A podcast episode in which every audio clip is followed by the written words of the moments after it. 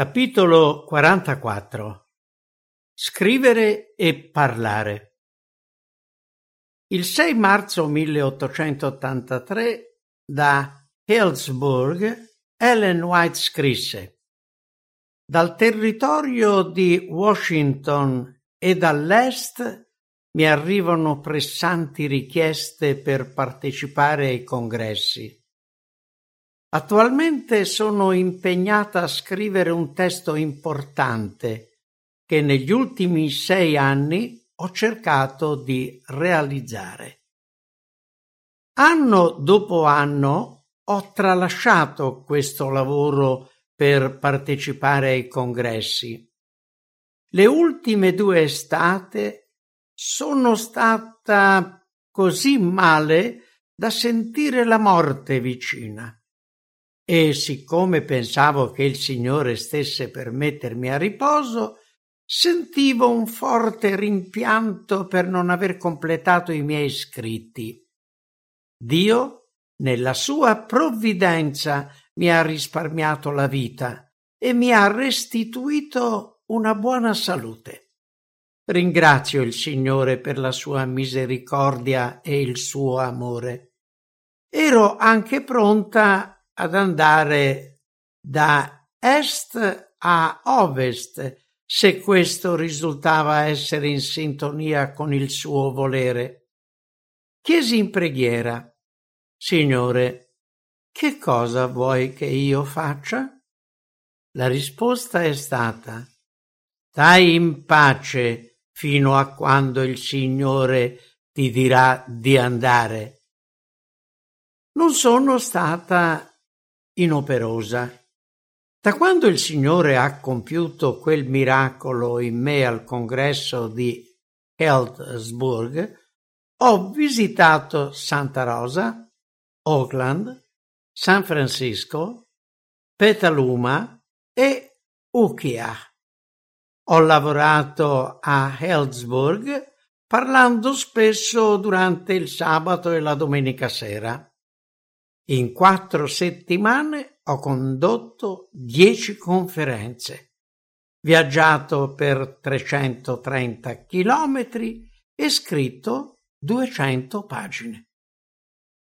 I fratelli che mi invitano a partecipare ai congressi e ad andare a trovarli mi chiedono ansiosamente quando avremo il quarto volume della raccolta Spirito di profezia? Ora sono in grado di rispondere. Tra qualche settimana la mia fatica letteraria sarà completata. Ma ci sono altre importanti opere che richiedono attenzione dopo di questa. Mentre sono nelle mie piene facoltà fisiche e mentali, Devo portare a termine il lavoro che è necessario per i membri. Durante i viaggi ho lavorato in situazioni disagiate. Ho scritto nelle stazioni, sui treni, sotto la tenda durante i congressi. Spesso ho parlato fino a essere esausta, poi mi sono alzata alle tre del mattino e ho scritto dalle sei alle 15 pagine prima di colazione. Sarei felicissima di incontrare i miei cari fratelli e sorelle nei congressi. Sento l'amore di Gesù ardere in me ed è un onore per me parlarne e scriverne. Prego che Dio vi benedica durante i congressi e che la vostra vita possa essere rinfrancata dalla sua grazia. Se Dio mi chiede di interrompere questo lavoro per presenziare a queste importanti riunioni o per eh, presentare il suo messaggio in luoghi diversi, spero di riconoscere la sua voce e ubbidire. Durante la primavera e l'estate del 1883, Ellen White dedicò molto tempo al completamento del quarto volume dello spirito di profezia, che negli anni successivi sarà conosciuto come il gran conflitto. Solo ai primi giorni di agosto mise da parte la stesura del libro per partecipare al congresso autunnale nella zona orientale e alla successiva sessione della conferenza generale. Ecco la sua descrizione di questi interventi pubblici.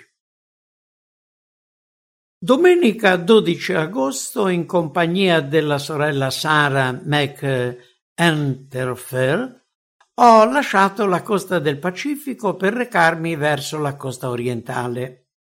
Nonostante il caldo e la polvere, il viaggio è stato piacevole. Sia il capotreno sia i facchini hanno fatto il possibile per farci viaggiare comodamente. Dal momento in cui siamo salite sul treno mi sono sentita perfettamente a mio agio perché sapevo di partire per compiere il mio dovere. Sono stata in dolce comunione con il mio Salvatore, ho sentito che Lui è il mio rifugio e la mia fortezza e che nessun danno può avvenirmi nel compiere il lavoro che Lui mi chiede di fare.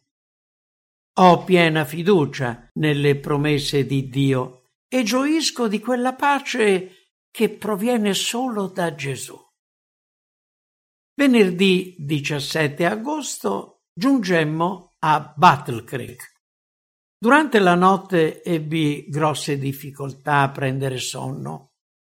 Ero partita da questa città con un senso di prostrazione dopo il funerale di mio marito, e ora mi si presentava in tutta la sua realtà la grande perdita che la causa aveva subito con la sua morte, il grande vuoto che aveva lasciato nel mio cuore.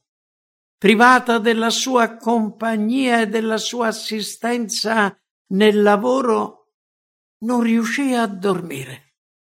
Mi ricordai del patto che avevo fatto con Dio al capezzale di mio marito, che non mi sarei lasciata scoraggiare, ma che avrei lavorato ancora più di prima con coscienza e devozione per presentare la verità sia a voce sia per iscritto. Che avrei presentato al nostro popolo la grandezza dei comandamenti e dei precetti del Signore e lo avrei esortato a cercare la fonte purificatrice dove è possibile lavare ogni macchia e ogni peccato. Ho trascorso tutta la notte dialogando con Dio affinché mi desse la forza per svolgere il mio lavoro riempirmi del suo spirito ed essere fedele al mio solenne patto. Non desideravo altro che usare tempo ed energia per esortare coloro che professano la verità a stabilire una relazione più stretta con Dio, per poter gioire di una comunione perfetta con Lui, più di quanto non fece l'antico Israele nei suoi giorni più prosperi. Il sabato mattina parlai a una numerosa congregazione riunita in cappella. Il Signore mi diede la forza e la chiarezza di presentare le parole contenute in Apocalisse 7, i versetti da 9 a 17 che ora leggiamo. Dopo queste cose vidi una grande folla che nessuno poteva contare di tutte le nazioni, tribù, popoli e lingue. Questi stavano in piedi davanti al trono e davanti all'agnello, coperti di vesti bianche, e avevano delle palme nelle mani e gridavano a gran voce dicendo La salvezza appartiene al nostro Dio che siede sul trono e all'agnello.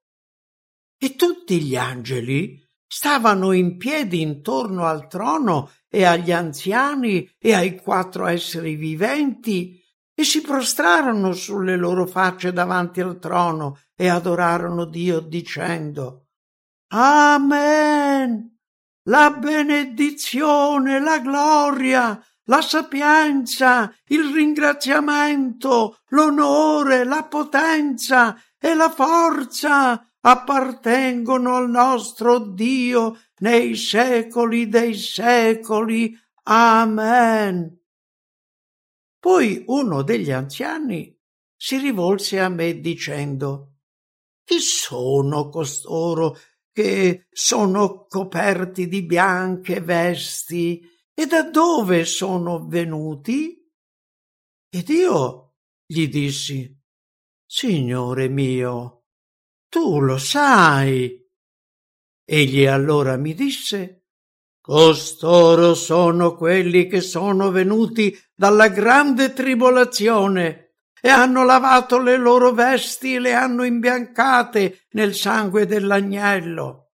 Per questo essi sono davanti al trono di Dio e lo servono giorno e notte nel suo tempio, e colui che siede sul trono dimorerà tra di loro.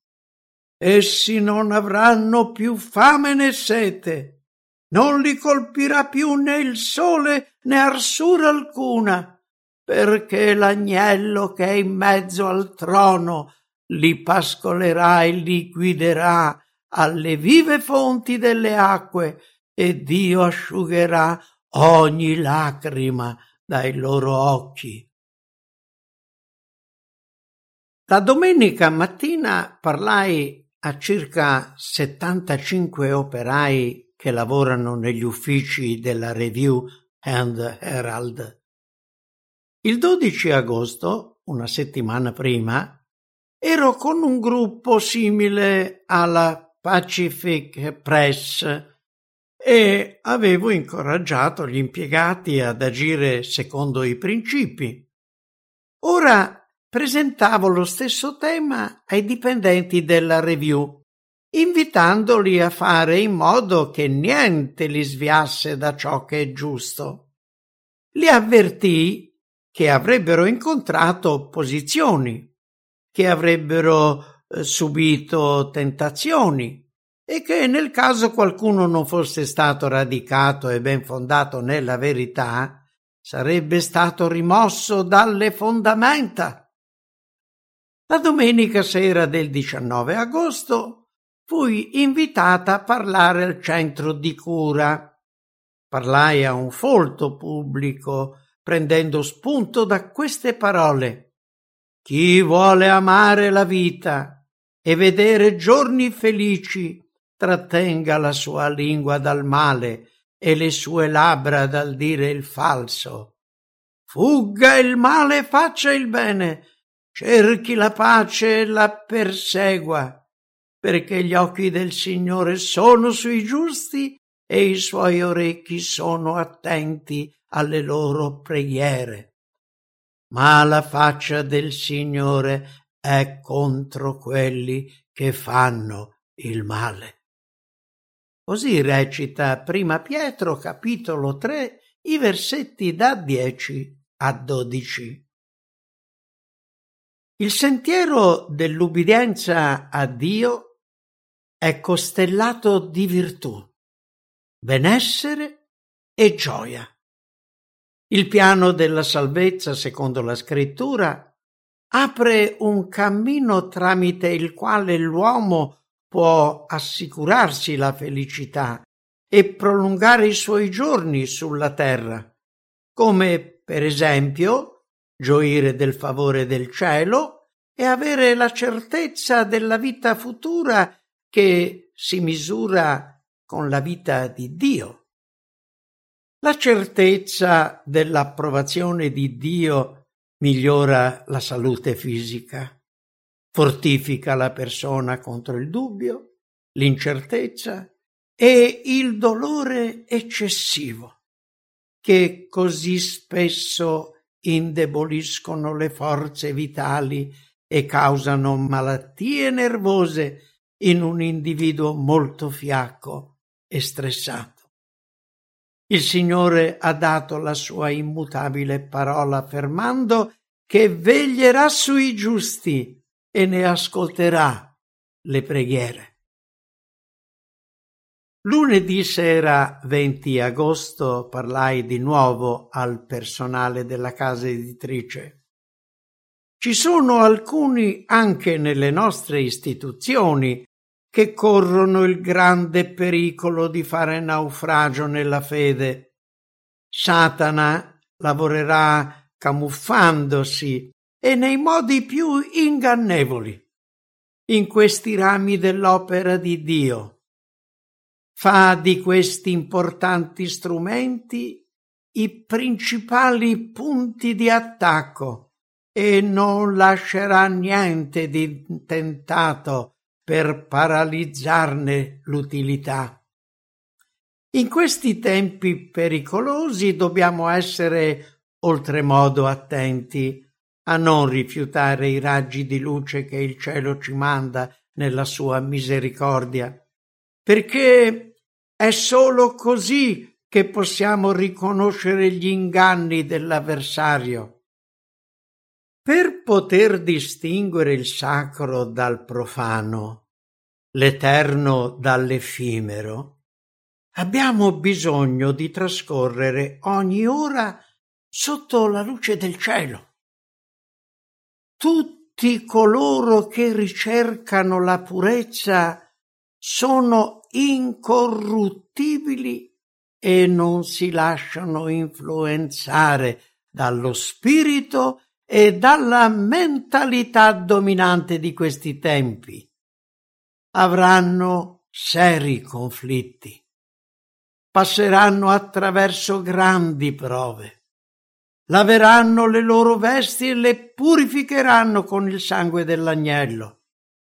Canteranno il canto della vittoria nel regno di gloria.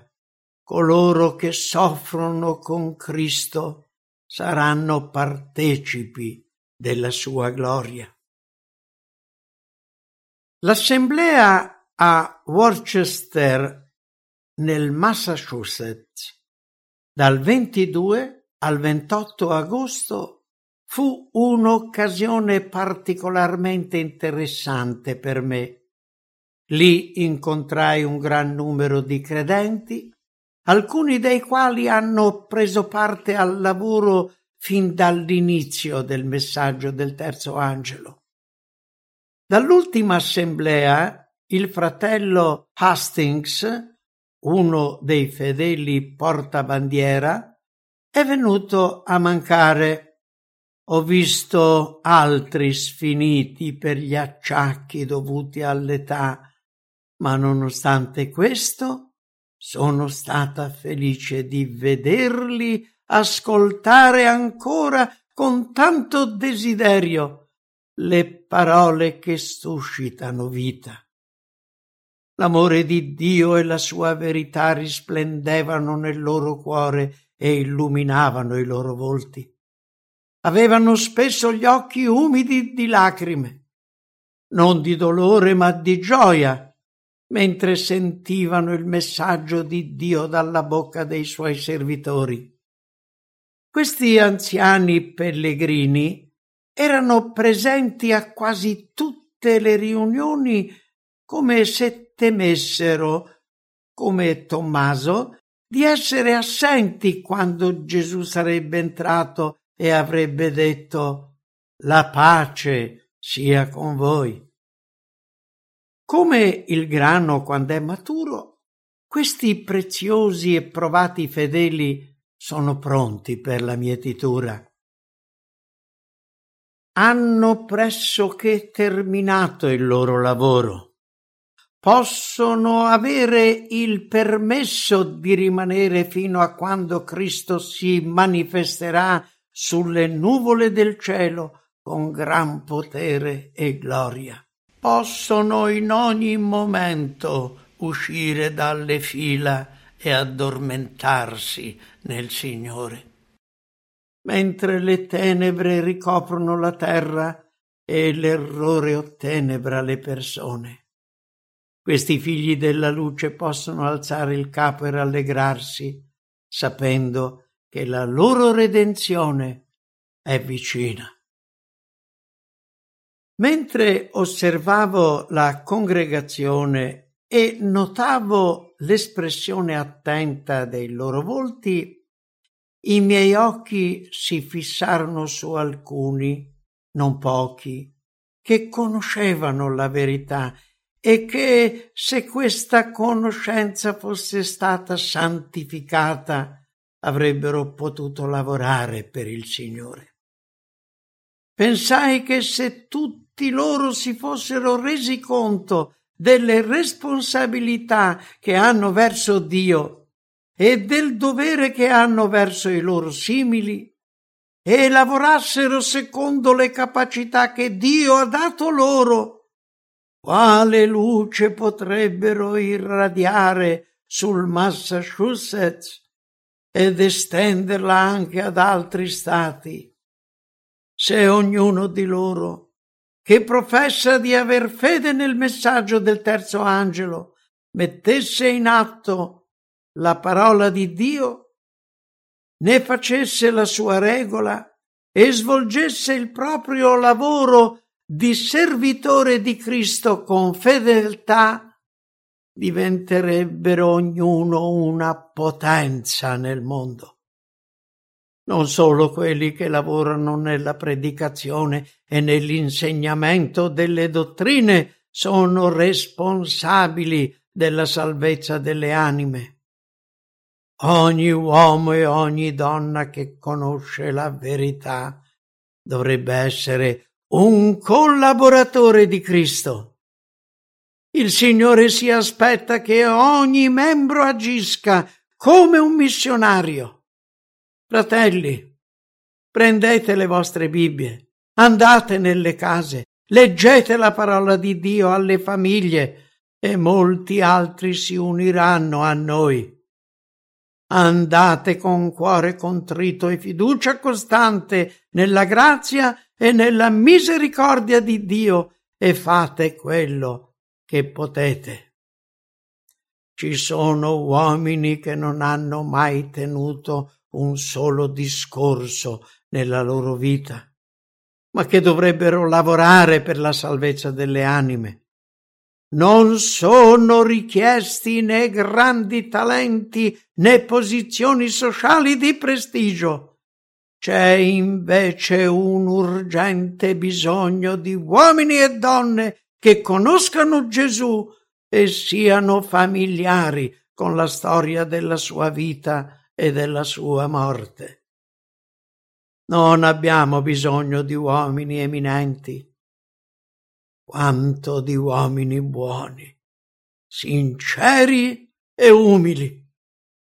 Dio rivolge a persone di ogni classe sociale e di ogni mestiere un appello a lavorare nella sua causa servono individui che inizieranno dal gradino più basso della scala e se sarà necessario si guadagneranno il pane facendo silenziosamente il proprio dovere.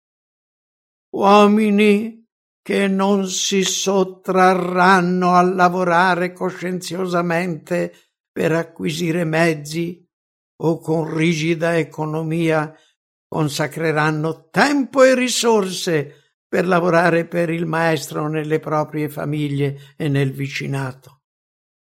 Se il lavoro della riforma iniziasse e fosse attuato già in famiglia, la Chiesa prospererebbe e sarebbe vitale. Prima di tutto si deve fare ordine in famiglia. La causa ha bisogno di persone che agiscano nella propria casa, studino la Bibbia e ne pratichino gli insegnamenti. e che educhino i figli nel timore di Dio. Poi un lavoro diligente e perseverante si rivolgerà ad altri, accompagnato da sincere preghiere di aiuto e dal potere della grazia divina. Così l'opera missionaria darà grandi risultati. Non importa chi siete, è la mente, il cuore, la sincerità degli obiettivi e la vita di ogni giorno che determinerà il valore dell'uomo. In questo lavoro non c'è bisogno di uomini eloquenti, iperattivi, autoritari. Di queste persone il mondo è pieno. Molti giovani con pochissima esperienza si mettono in mostra senza alcun rispetto dell'età e della posizione e si sentono offesi se ricevono consigli o rimproveri. Di soggetti piene di sé ne abbiamo più di quanti ce ne necessitino. Dio richiede invece giovani e uomini maturi che siano modesti, tranquilli, sobri, equilibrati nei principi, che possano pregare e parlare, che si alzino davanti all'anziano e trattino con rispetto il capo canuto. La causa di Dio soffre per mancanza di operai sensibili e forti di mente. Miei cari fratelli e sorelle, il Signore vi ha benedetto dandovi facoltà intellettuali che possono migliorare. Coltivate i vostri talenti con perseveranza.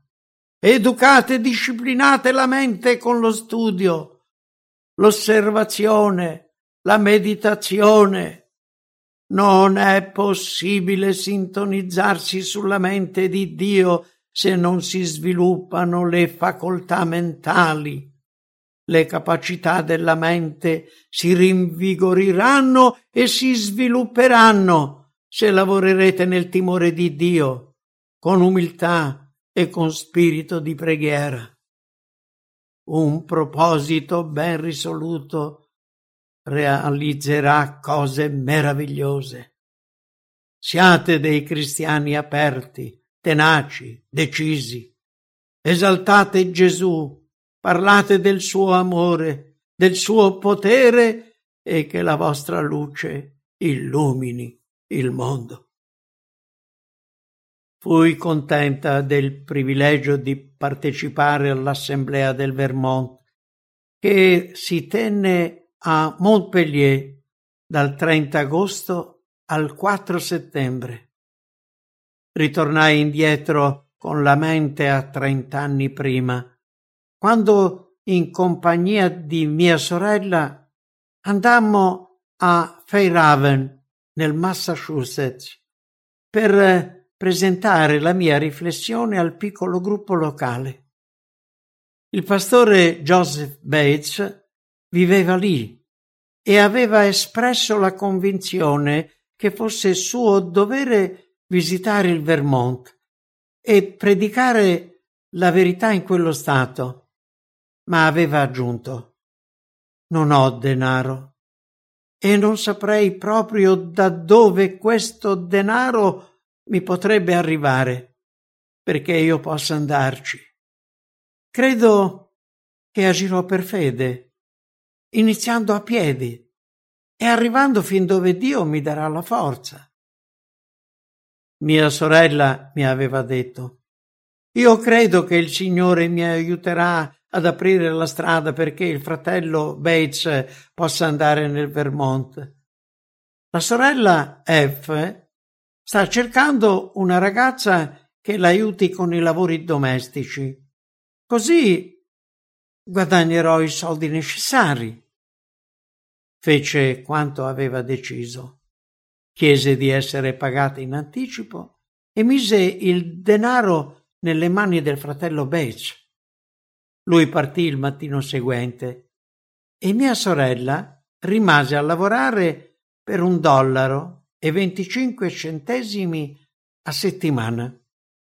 Un bel numero di persone conobbe la verità nel Vermont e il pastore Bates ritornò contento perché il Signore aveva veramente benedetto il suo lavoro. Mentre osservavo i presenti preziosi agli occhi di Dio, mi accorsi che alcuni sembravano quasi pronti a deporre l'armatura e mi chiesi chi prenderà il posto di questi anziani e stanchi soldati della croce? Chi si consacrerà al lavoro per il Signore? Dove sono coloro che conoscono la verità amano Gesù e le persone per cui lui è morto al punto da rinunciare a se stessi, scegliere la parte dolorosa della religione, andare fuori dal campo e portare il vituperio di Cristo? Chi vorrà utilizzare i talenti che il Signore ha affidato, grandi o piccoli che siano, lavorerà con umiltà, imparando ogni giorno alla scuola di Cristo e trasmettere la preziosa conoscenza agli altri? Chi si renderà conto delle cose che devono essere realizzate e chi è disposto a farle? E quanti accamperanno delle scuse e si lasceranno coinvolgere da interessi terreni? Tagliate i legami che vi tengono prigionieri e andate nella vigna a lavorare per il maestro.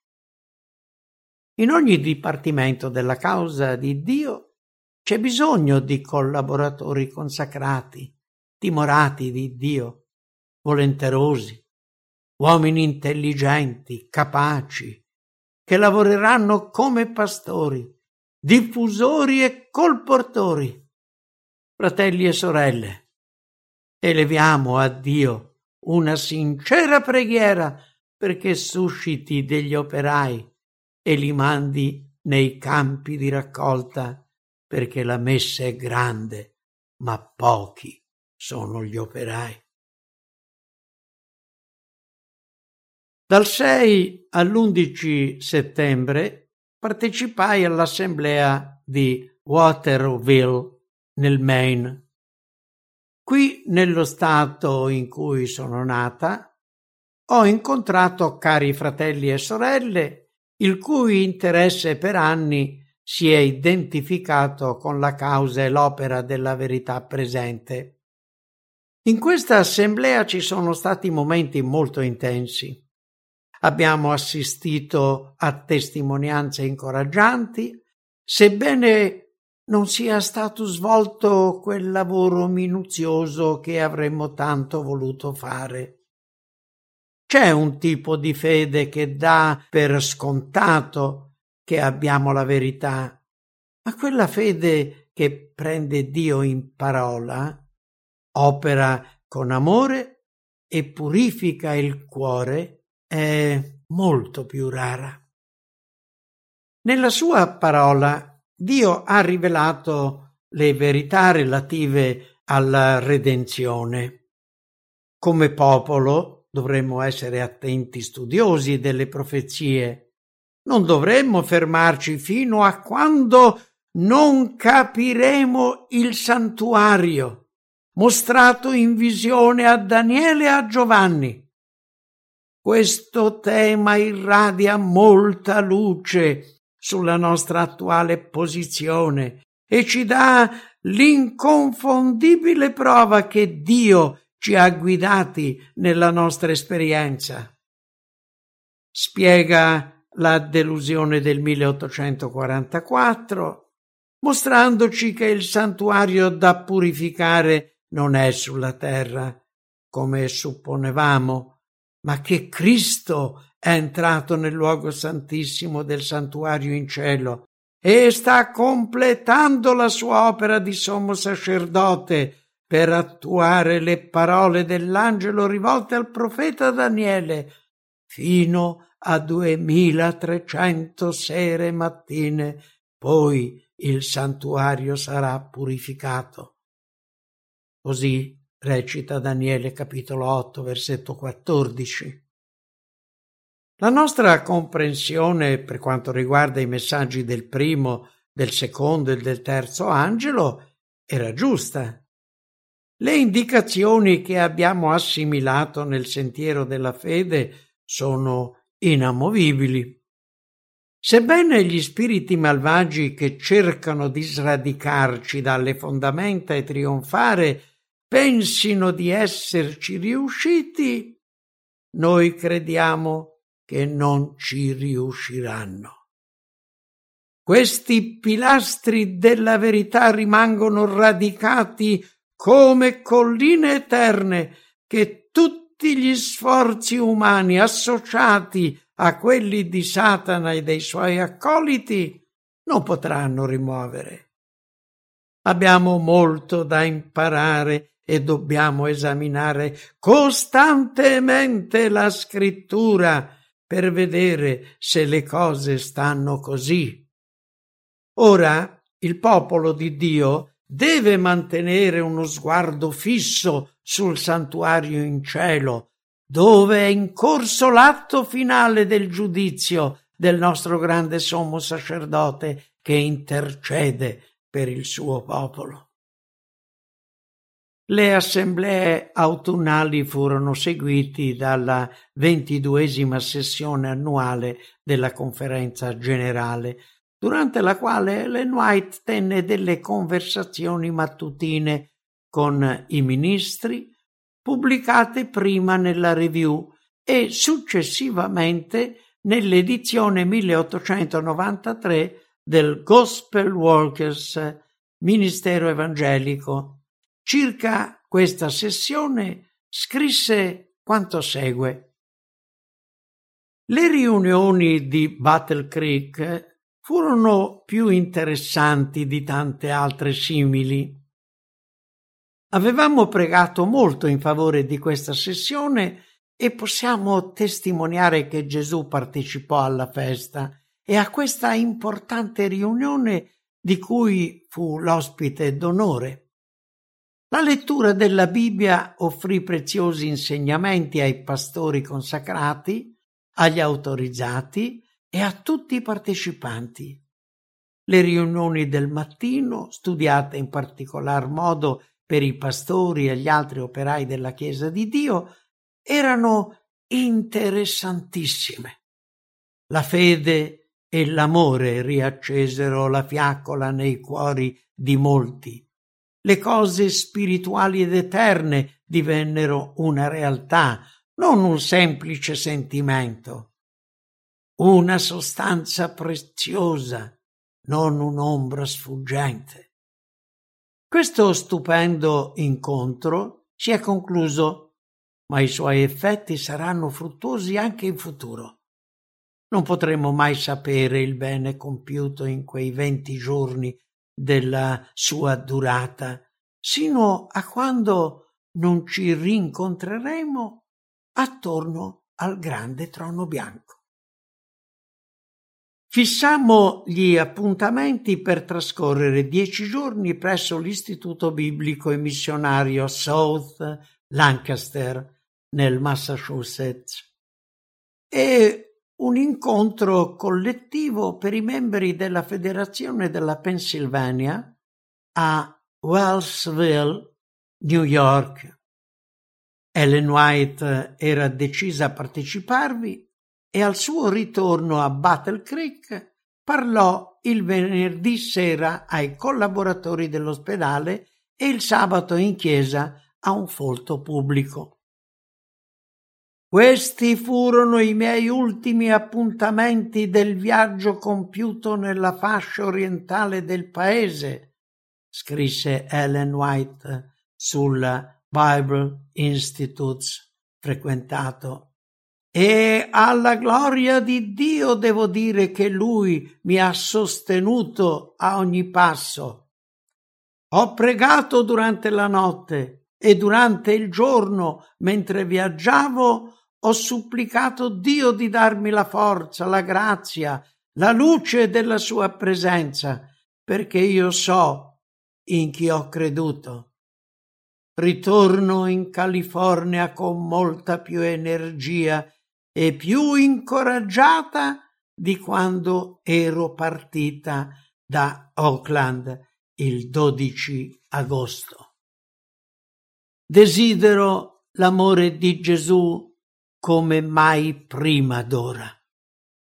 Ho molte ragioni per lodare Dio per la sua bontà, la sua cura costante, la dolce pace, la gioia e il coraggio che mi ha dato durante questo viaggio. Mi sono mossa per fede e non per visione. Ho sentito la mano di Dio ogni giorno e l'ho sempre lodato con il cuore e con le labbra. Il suo spirito è venuto in aiuto alle mie fragilità in modo così tangibile che non posso temere di affidarmi alla sua protezione. Sono perfettamente sicura del suo amore. Egli ha ascoltato e risposto alle mie preghiere. Lo loderò per sempre.